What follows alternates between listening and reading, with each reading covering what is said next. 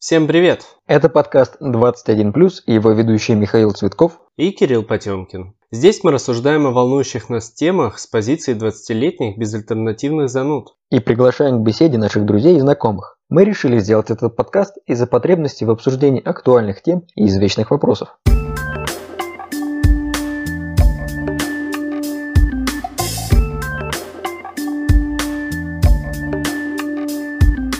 Сегодня для обсуждения темы книг мы пригласили в гости моего хорошего друга Магомеда Гургаева. В целом тема книг не слишком задорная, поэтому мы пригласили Магу, который найдет способ посмеяться над любым аспектом, особенно над любым из ведущих. Поэтому, чтобы было весело и разносторонне, мы и пригласили этого гостя. Йо-йо-йо. Я решил сразу обозначить. Да, ребят, тема вообще жесткая, ну, настолько интересная, что просто, я уверен, вы будете плакать в конце. Поэтому сегодня мы поговорим про книги. Да, обязательно подписывайтесь на инстаграм Маги, там все просто Мага Ургаев. Почему вообще поднялась эта тема? Э, мы как-то с Кириллом обсуждали историю о том, что книг стало очень много в последнее время. Самое главное, стало очень много авторов. Стоишь, короче, как Джон Траволта из криминального чтива, смотришь по сторонам и не понимаешь, к чему же в итоге примкнуться. Вот у меня на полке, например, была книжка, которую мне кто-то подарил, или вручил, или еще каким-то, или я где-то выиграл.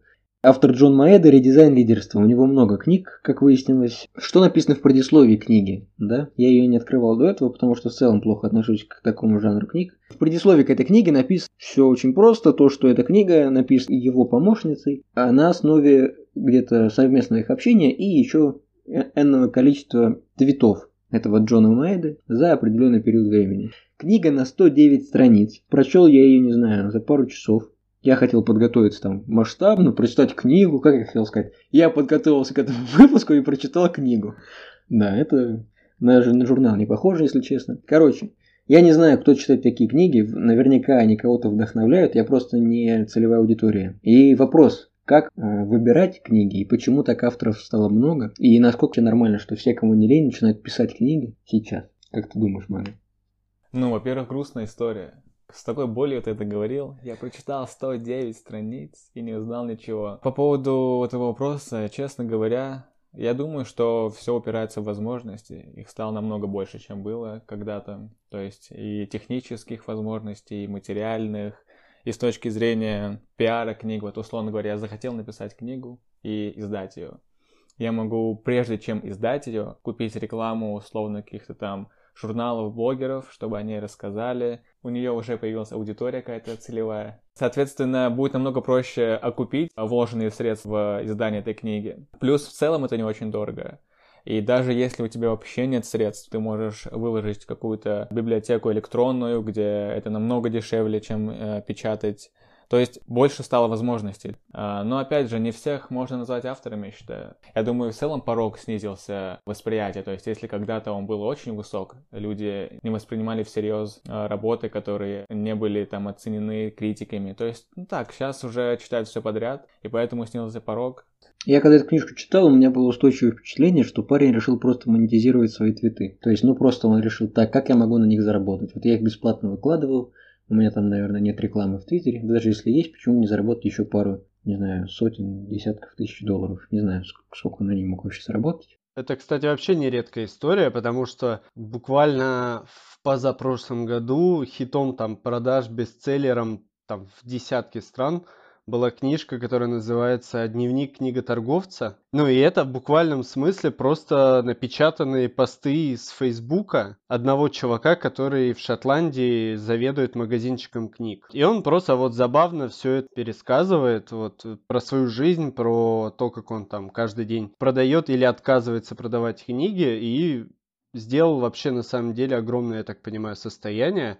Я даже потом зашел на Facebook этого чувака, то есть он там прям видно поднялся на всем этом. Даже если недалеко уходить, не в Шотландию, есть отличный пример. Такой человек, Слава С, русскоговорящий латыш, наверное, так правильно назвать, не знаю. Короче, Он точно так же, он сначала там вел блог ЖЖ, сейчас там уже в Facebook перешел, потому что ЖЖ мертв. И, ну и он точно так же просто потом начал печатать сборники вот этих вот его постов из Фейсбука, которые жутко забавные. Тоже на этом сделал деньги. Хотя он продолжает так, а работать он автор? Почему мы его называем автором? Он будет, ну, входить в эту классификацию? Просто мы сказали, почему много авторов. Вообще можно? Кого мы называем авторами? Мне как раз кажется, что вот это примеры, наверное, это авторы, но это не те авторы, которых мы подразумеваем, когда, ну вот там, автор с большой буквы, гигант мысли, там еще что-то. То есть он, он сделал творение. Ну, в каком-то смысле он по-любому уже автор, но просто уже с другим смыслом получается.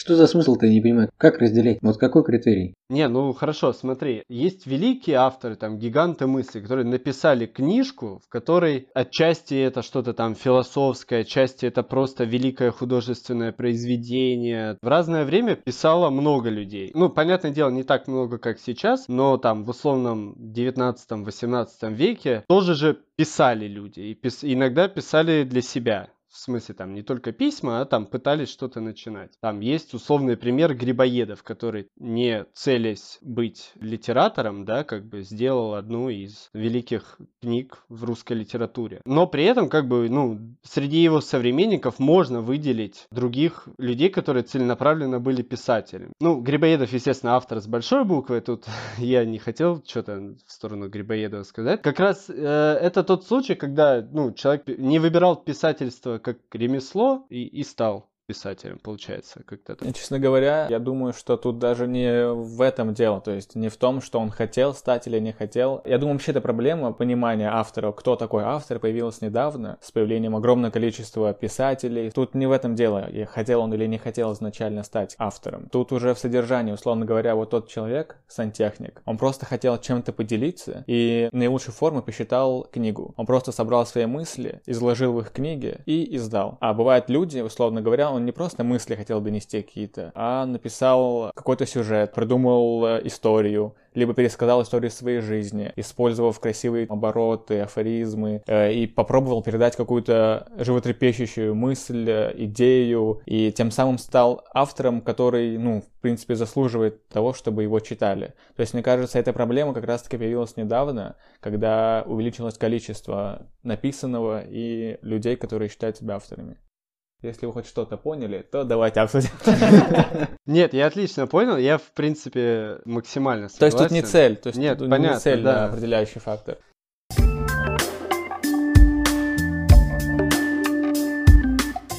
Как из этого большого множества выбрать, что читать? То есть как понять, что вот нужно читать, а что можно пропустить? Да, как на самом деле? Это же очень сложно. Ты никогда не узнаешь, понравится тебе что-то или нет, до того, как попользуешься этим. В данном случае это книга. Ты не узнаешь, что понравилась она тебе или нет, до того, как ты ее прочитаешь. У всех свои мысли на разный счет. Ты а почитал вот рекомендации, условно говоря, у, кого- у кого-то они потрясающие. Вау, вот эта книга, почитаю. А у кого-то они прям отстойные. Ты такой, блин, не буду читать. Кому верить, непонятно. У всех свой взгляд, свое, свое мировоззрение, свое восприятие. Поэтому я считаю, что если сам понимаешь, что тебе интересно и может быть интересно, и ты в этом направлении двигаешься, примерно понимая автора, что он раньше писал, какой жанр и так далее, то можешь угадать. А так очень сложно. Я не думаю, что существует какой-то стратегии выбора. То есть ты не слушаешь никакие рекомендации, а просто исследуешь вопрос, кто написал книгу и о чем он это делал, и что он делал до этого. Сто процентов, да. Потому что я лично сталкивался с тем, что мне советовали книгу, говорили, что она очень крутая, тебе она точно понравится. И я не дочитывал ее. Я такой, блин, это отстой. Иронично, что в конце этого эпизода мы будем сами советовать книгу. Да, да, да. У меня мысли такие всегда были насчет книг, что я знаю несколько людей, чему мнению, ну, я в книгах прям доверяю. Там родители, они просто за свою жизнь прям дофига прочитали. Я понимаю плюс-минус, ну, поскольку это родители, что может крыться за какими-то из их советов, и уже на основе этого там выбираю из того, что они порекомендовали. Вот у меня там есть дома список книг, которые мне порекомендовал отец, который, я этот список, ну, я не знаю, я там даже треть не прочел, не знаю, может быть, даже четверть не прочел. То есть, короче, там дофига всего. Хотя, конечно, надо всегда просто пробовать, потому что, ну вот условно, я доверяю рекомендациям отца, а из тех книг, которые я там прочитал по его рекомендациям, мне понравилось процентов 70, наверное. Ну, знаете, как типа две трети, не знаю. Ну да, батя я бы тоже не отказал. Там в целом опасно отказывать. Да, бать, вау, журнал? Почитаем. Газета Sports.ru. Подходит. У меня вторая еще стратегия. Я решил... Слушать мать. Да, как бы. Нет, вторая стратегия очень простая. Я тупо сужу по обложке. Я просто смотрю, ну, типа, реально, если я покупаю бумажную книгу, я не хочу держать в руках уродливую книжку. Ладно, Миш, ты вообще как выбираешь книги? Вот ты почитал эту книгу, э, почему? Потому что она стояла на полке? Это твоя стратегия выбора книг? Опа! Да, вообще, стоит сказать, что я читаю редко. Я думаю, что из вас двоих я читаю меньше всего. Чуть позже объясню причину. Я тоже. Собрались обсудить книги, люди, которые не читают. Нормально. Сейчас, пацаны, разгоним, разгоним. Короче, я очень редко читаю книги. Как я их выбираю? Тут на самом деле похоже на музыку. Как я уже рассказывал, я считаю себя э, таким вот приверженцем самой настоящей поп-культуры. И если книга из, широко известна массам, то я считаю, что возможно ее стоит прочитать. То есть там чаще всего вот в начале книги или прямо на ее обложке есть какая-то аннотация, описания, какие-то чаще всего рецензии журналов или еще чего-то, которые описывают в целом, о чем будет эта книга. И если вот это вот короткие записи меня хоть как-то интригуют, я читаю книгу. Если нет, ну нет и суда нет, как говорится. Согласен. Вот, кстати, в этом плюс. Я бы расстроился, если бы я посмотрел фильм трехчасовой, и он мне не понравился бы.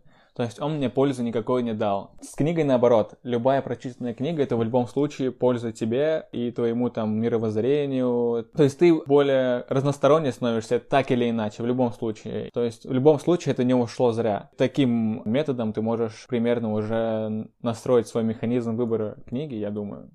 Нет, я читаю только художественную литературу. Вот эти все книжки мотивационные, бизнес-коучинг, вот это все, мне это все не нравится. Я даже когда читаю такие типа философские труды вроде «Государя» Макиавелли, он все равно считается художественным произведением. Кстати, тоже сомнительная книга. Все ее так нахваливают, обязательно надо прочитать. Вот я прочел, и опять очень спорные впечатления там. Из всего этого довольно большого и нудного труда вынести можно что-то полезное по минимуму. Хотя суть книги в том, что она тебя, грубо говоря, научит жизни. Поэтому я читаю в основном художественную литературу, потому что там сюжеты, истории какие-то, такое некоторое отвлечение от нынешней жизни или возможность взглянуть на нынешнее или прошлое общество со стороны. То есть вот я с такой целью читаю книги, и, соответственно, с э, такого рода книги и подбираю для, для себя. Поддерживаю. Просто в целом, э, это же такая тема, что нельзя вывести какую-то конкретную позицию. То есть мы не можем сейчас обсудить два часа и такие, ну, в общем, нужно выбирать так. Первый шаг – зайти в магазин. Второй шаг – найти консультанта. Такого не будет. То есть невозможно и сложно поспорить. Мы все выскажем какую-то точку, кто как делает – точку. Выскажем точку, точку выскажем. В общем, да, поэтому тут сложно что-то конкретное сказать. Кстати, вот ты сказал про зайти в магазин, я вспомнил э, еще одну хорошую тактику, как выбрать книжки. Я не знаю просто, как э, у вас. У тебя до этого были стратегии. Ну, да, стратегия это более высшая ступень, да, как бы тактика это не, ну, самая мелкая. Я к тому, что нельзя сказать еще одну тактику, если до этого тактики не было. А, так, что происходит? Оказался в компании зануд. Ребят, где выход? Кирилл, извините, пожалуйста, тут Миша лично оскорбился. Как великий стратег, да. Извини, ты рассказывал очередную тактику. Да, да. Короче, у меня есть такая тактика. Когда заходишь в магазин в книжный, я не знаю, как у вас, у меня очень часто бывает такое, то что, блин, ну вот там смотришь, а тебе 5 или 6 книжек, ну хочется купить там, прочитать еще что-то. Вот, не знаю, может там просто какие-то альбомы, которые полистать прикольно или на подарок кому-то. Ну, короче, разбегаются глаза. Все мы знаем книжки за зараза дорогие в последнее время. Да, да, да. Вот. Я начал делать так. Я захожу в магазин, фоткаю все те книжки, которые мне понравились, закидываю их в отдельный альбом на телефоне, и все. Ну и, и просто ухожу, не покупая ничего. И там через дня два-три, наверное, если я какой-то из этих книжек вспоминаю, или, ну, со мной остается мысль о том, что я хочу купить эту книжку, то, ну, понятно, просто потом прихожу и покупаю конкретно вот там книжку. Это помогает отсеивать вообще куча ненужных вариантов. И как раз, опять же, возвращаясь, сейчас столько книжек все понаписали, что выбирать, ну, реально приходится придумывать какие-то тактики, чтобы отсортировать ненужное. Ну, это даже стратегия, скорее, какая-то некая. У меня, я захожу в книжный магазин, я тебе сейчас расскажу про свою стратегию. Я захожу в книжный магазин, подхожу, нахожу какую-то интересную книгу, смотрю на нее. Вау, вот эта книга. Жалко, конечно, что я никогда ее не прочитаю. Смотрю на нее секунды 4 и кладу обратно. Такая стратегия, ребят, пользуйтесь кому надо. Я просто, чтобы вы понимали, читаю настолько мало, что у меня такая стратегия. Я когда захожу в книжный магазин, я захожу, нахожу консультанта и говорю, подскажите, я тут в первый раз. Где, где продукты?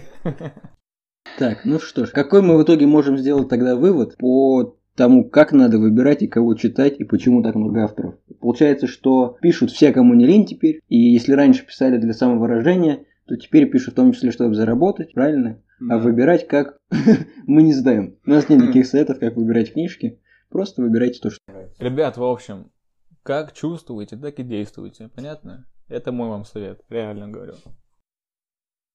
А по книгам, а, получается...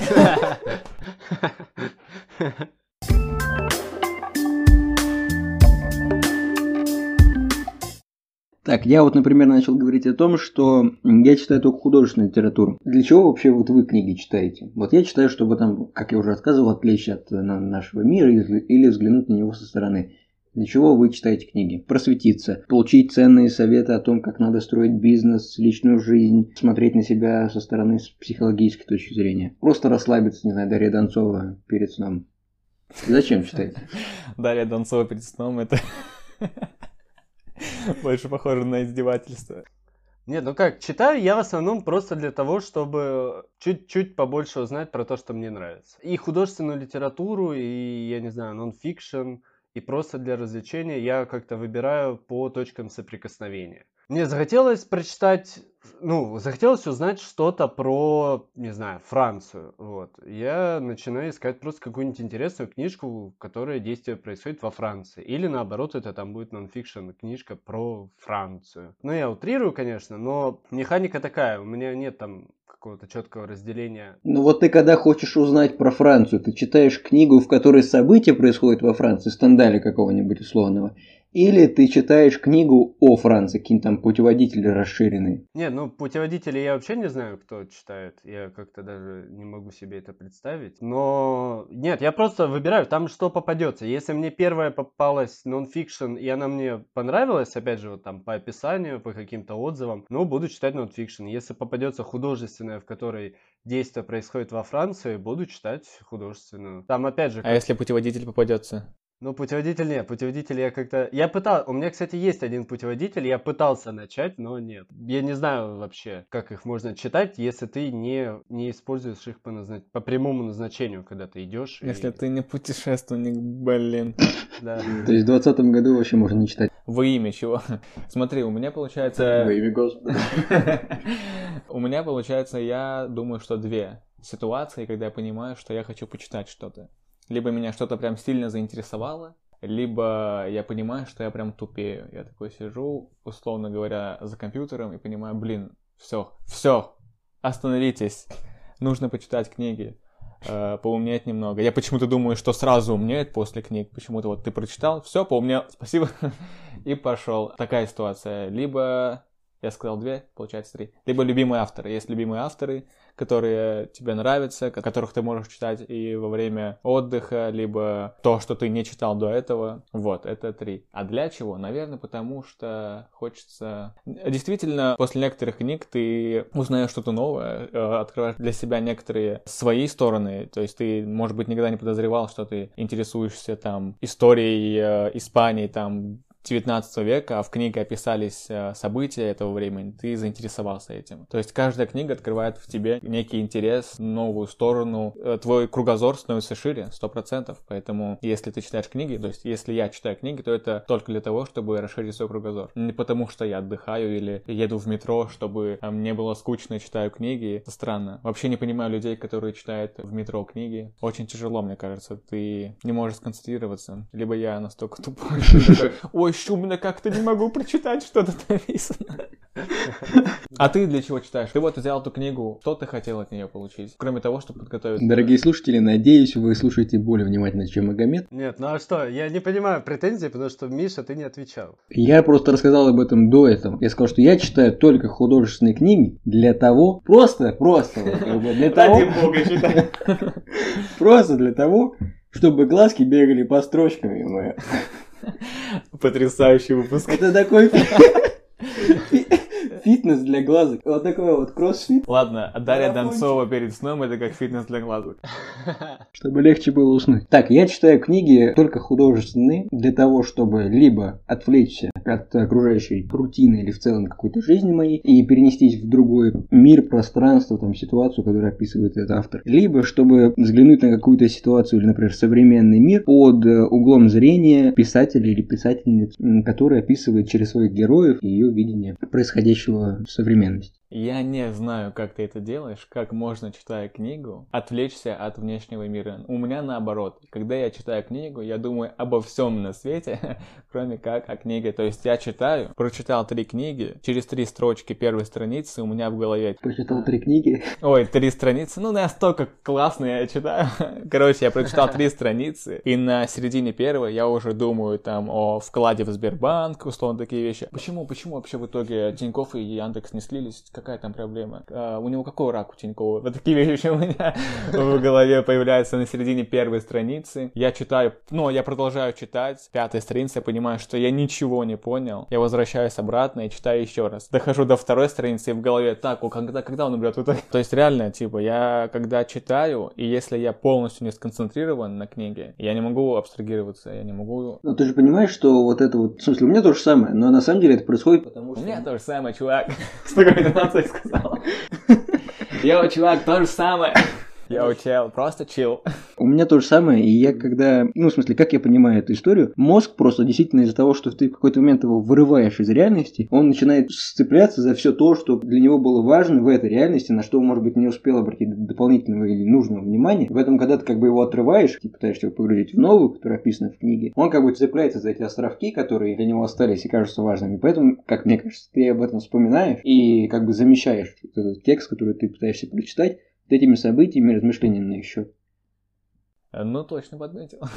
Тут не придраться. В натуре цепляется. Прикинь, насколько будет жестко по отношению к мозгу вырвать его из реальности и погрузить в Дарью Донцову. Да за что, блин, что я тебе сделал? Слушай, нет, ну хорошо, смотри, вот, то есть, а в итоге как читать-то, если ты... А, ты не умеешь? Нет, я имею в виду, что только сидеть и вот сконцентрированно пялиться, пытаться там понять глубокий смысл каждой строчки или еще что-то. Потому что, ну, у меня тоже такое бывает. Мне кажется, это просто связано не с тем, что я там, у меня мозг как-то там цепляется за реальность, еще что-то. Нет, мне кажется просто, что я отвлекся, я не сконцентрирован на книге. И все. Вот, значит, у меня в голове возникают мысли посерьезнее. У меня никогда не возникало мысли про то, что там вырвали мозг мой из реальности. Не знаю, я вот, ты сказал про сконцентрированное сидение. Э, я согласен с этим. То есть я по-другому не могу читать. сконцентрированно сел, напрягся, положил книгу и лицом туда. То есть, ну, я по-другому не могу читать, условно. Я не могу читать в перерывах между какой-то работой. Я не могу читать в метро. Э, возможно, это связано с низким интеллектом. я надеюсь, что нет. Но просто я, когда читаю книгу, я хочу полностью погрузиться э, в события, в атмосферу, которую выстраивает автор для читателя. А так это, мне кажется, неправильно. Точно так же, как я видел много всяких вебинаров, э, видео полезных, как правильно читать книги. И там такой странный совет был. Он говорил ведущий ведущий, говорил, что читать нужно по 25 минут. Это максимальное количество времени, которое может концентрироваться наш головной мозг. Головной. Уточнил на всякий случай. Да, вдруг спиной. Нужно читать по 25 минут. Это настолько тупо, ты такими отрывками не можешь погрузиться в текст, не можешь погрузиться в ту атмосферу. Я не смотрел дальше.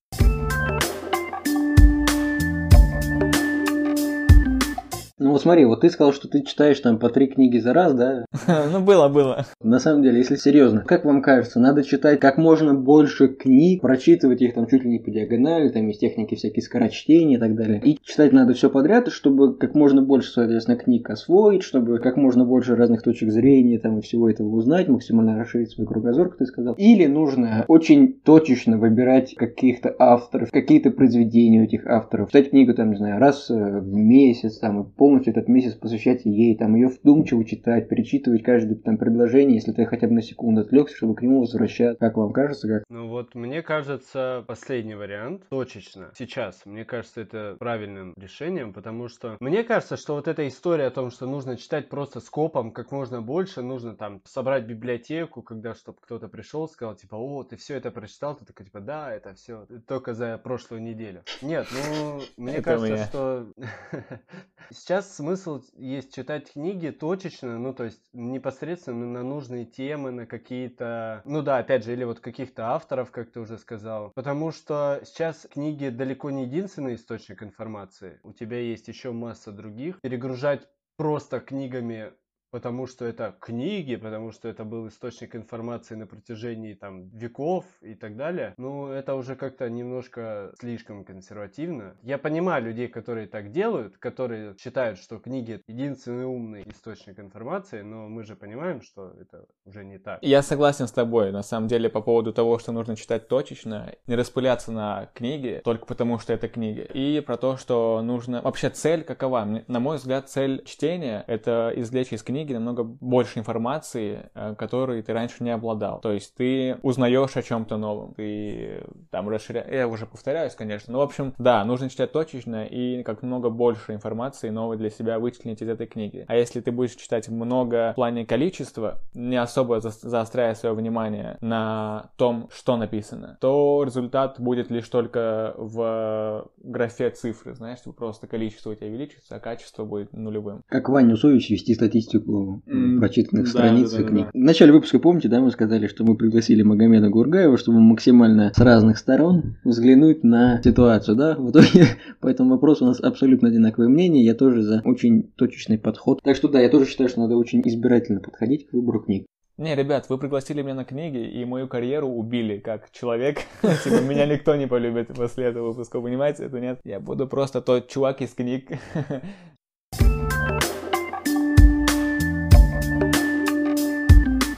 Слушай, ну вот ты сказал про обязательно дочитать до конца ради галочки. Мне кажется, у многих такая история была в школе, когда они читали классику. Вы вообще как относитесь к классической литературе? Э, нужно ли ее читать и почему это как, как эти книги попадают в область классики? Я думаю, классикой их делают время. Время делает классикой. То есть мы читаем, ну, по факту, классика сейчас то, что было написано там сотню лет назад больше там сотни лет назад. И тем не менее, те вопросы, которые поднимаются в этих произведениях, они актуальны по сей день. И, соответственно, читая это, как раз-таки ты сто процентов узнаешь что-то новое, получишь опыт, который тебе пытался передать автор а, через какой-то сюжет. И сто процентов это будет не зря, потому что в классической литературе поднимаются вечные темы, типа там самопознание, любовь, отношения между отцами и детьми. То есть это то, с чем реально человек сталкивается в течение своей жизни. То есть даже если тебе не нравится классика, ты должен прочитать это, потому что это сформирует тебя как личность сто процентов и твое отношение к каким-то вопросам. Именно поэтому это и есть классика на мой взгляд. И ее должны читать, если уж не все и не в школе, то хотя бы в осознанном возрасте, там, в отрочестве, в юности, а, должны читать. Я считаю, это Классика, она везде классика. Ну, то есть, если кратко, получается, что классика для тебя это некоторый труд, который содержит обсуждение или объяснение каких-то вневременных проблем человечества. Да, сто процентов. И более того, она осталась актуальной по сей день. То есть, только талантливо написанное произведение будет актуально и проходить через э, века и доходить до нас. Если бы это было не актуально или плохо написано, хотя там поднимаются высокие темы, нас это не дошло бы. То есть, Поэтому... важен еще и слог. Возможно, нет. Но возможно не слог, а не знаю даже как объяснить. Вполне возможно, э, если мы читаем произведения 17 века, нам сложно понять тот слог, который был. Или переводы мы читаем. Э, мы же не можем понять слог. Мы читаем то, что перевел переводчик, но, скорее всего, он тоже был литератором. Опять же, я думаю, это какая-то все-таки у каждого свое отношение к слогу. Ну и какая-то общая характеристика. То есть бывает же такое, что когда люди просто хотят писать и пишут, но не обладают какими-то соответствующими а, способностями. То есть под хорошо пишет, ты имеешь в виду, что да, доходчиво. Конечно, конечно, да. То есть у человека есть способность донести свои мысли грамотно, красиво и цельно. А уже какие он будет использовать средства, афоризмы, там, метафоры, это уже у каждого автора свои методы. Про классиков у меня, в принципе, общее мнение такое же, но у меня... Ну, во-первых, тут еще сложно определять классиков. Типа, я не знаю, для одних классикой мы называем просто все то, что нам дали в школе, там, школьная литература. Но при этом мы понимаем, что помимо этого есть еще другие классики, которых нам просто там в программу не впихнули и так далее. То есть, мне, в первую очередь, каждый сам для себя определяет, э, на каких классиков ему ориентироваться. А можешь привести пример кого-то? Ну, кого не впихнули, как ты сказал, но... Кого не впихнули? Ну, я не знаю, по-моему, Макиавелли не было в школьной программе. Ну, у нас была. Ну, ты в 15.35 был. У меня в лицее тоже она была. В общей программе Макиавелли, по-моему, нет. Хорошо, давай приведем пример какого-то автора, которого не было даже у нас с тобой, но которого ты считаешь классическим. Дарья Донцова. Нет? Ну ладно, мало ли. Вот вы считаете Ремарка классиком? Эрих Мария, ну, женщина это.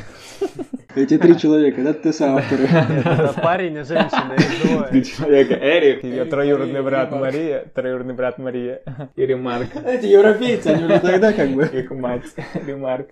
Короче, да, но вы считаете классиком очень популярно сейчас, и давно популярно, даже, я бы сказал, мейнстримно. Кто-то сто процентов считает это классикой. Вот вы лично считаете классикой? Этого не было в школьной программе 100%.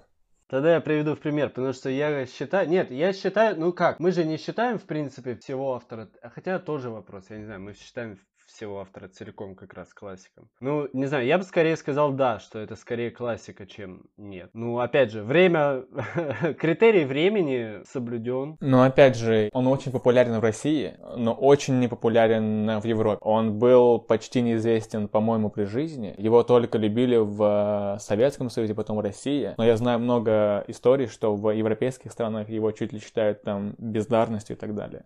То ли дело Дарья Донцова. Она заплатить должна за этот выпуск сто процентов.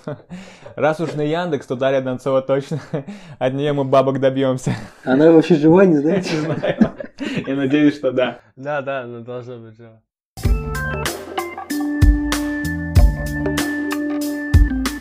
Подводя итог нашей беседы, давайте тогда какие-то рекомендации, давайте три книги, пойдем э, по православному, так сказать. Поехали.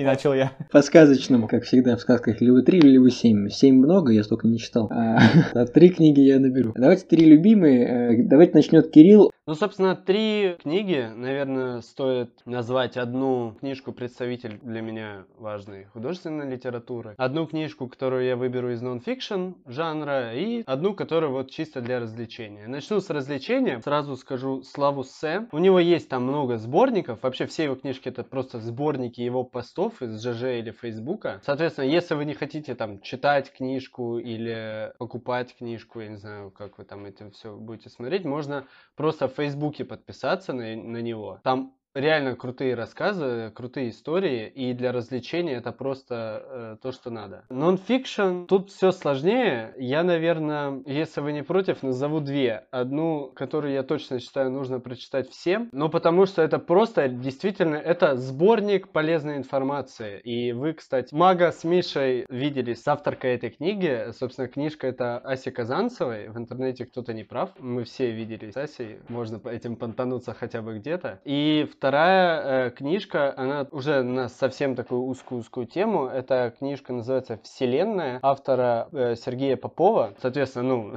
как понятно из названия, она про Вселенную. Это очень интересная книжка для всех тех, кто просто хочет за один подход узнать самое главное. И это книжка, которую я теперь про космос и Вселенную советую первее, чем Стивена Хокинга. Шикарная книжка, совместное, по-моему, издательство как раз Альпины и Музея Политехнического.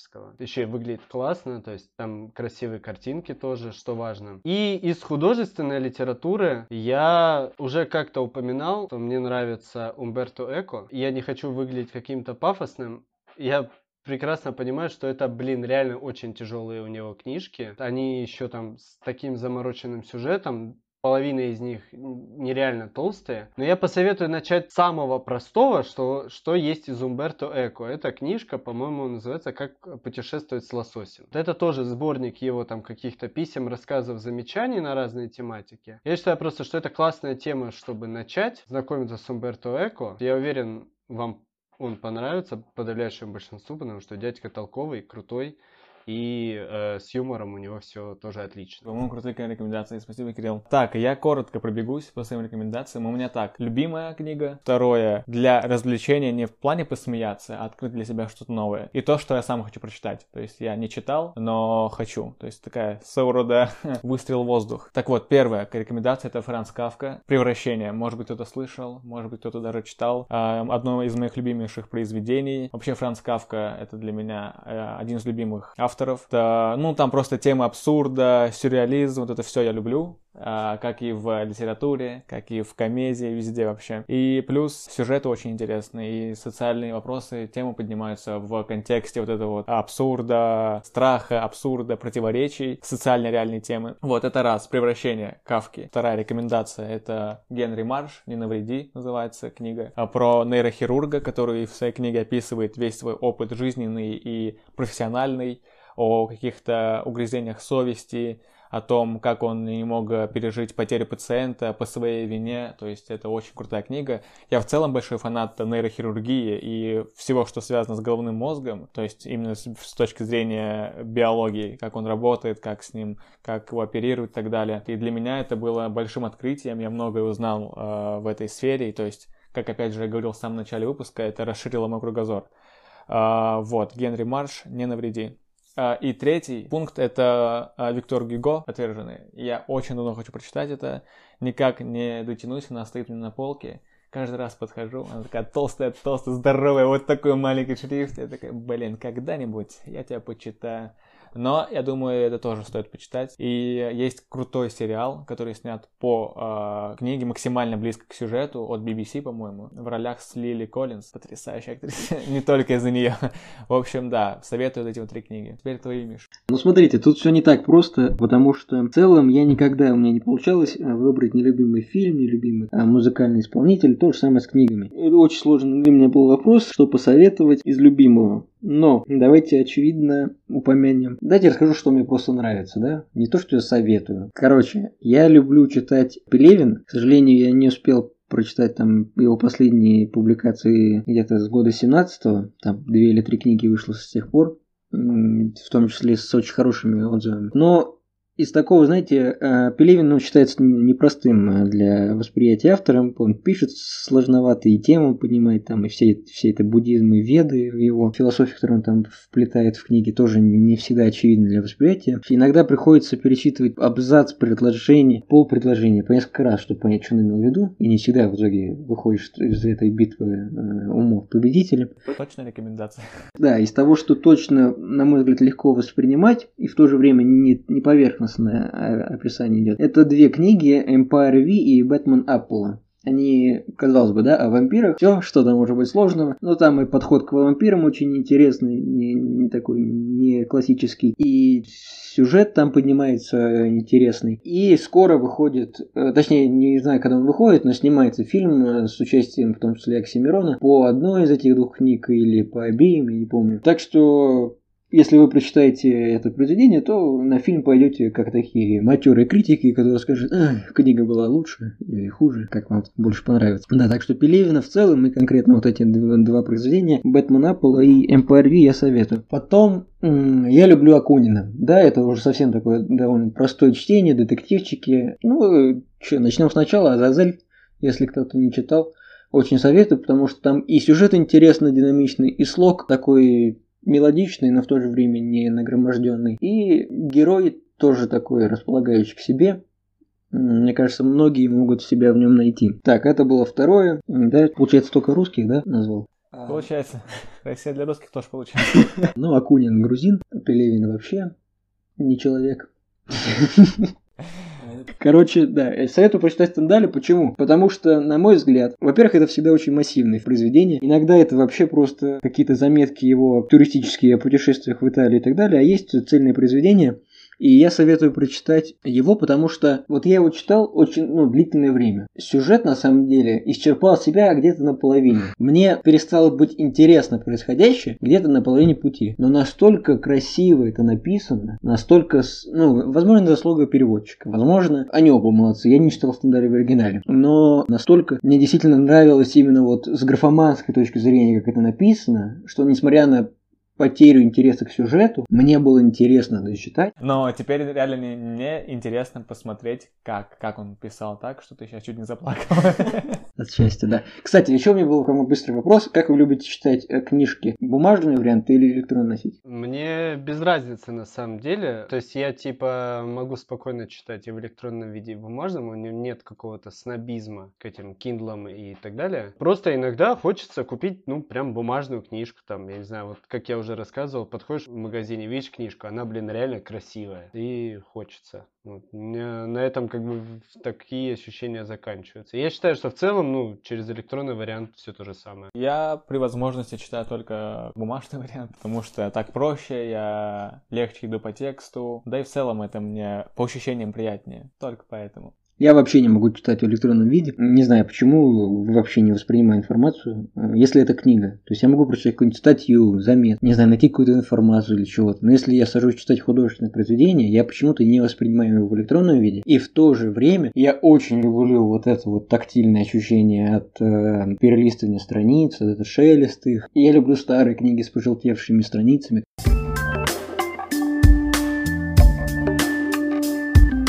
Что-то мы засиделись. Да, с вами были Михаил Цветков и Кирилл Потемкин. И сегодня у нас в гостях был Магомед Гургаев, который помог нам внести красок в обсуждение непростой э, темы книг. Йо-йо-йо.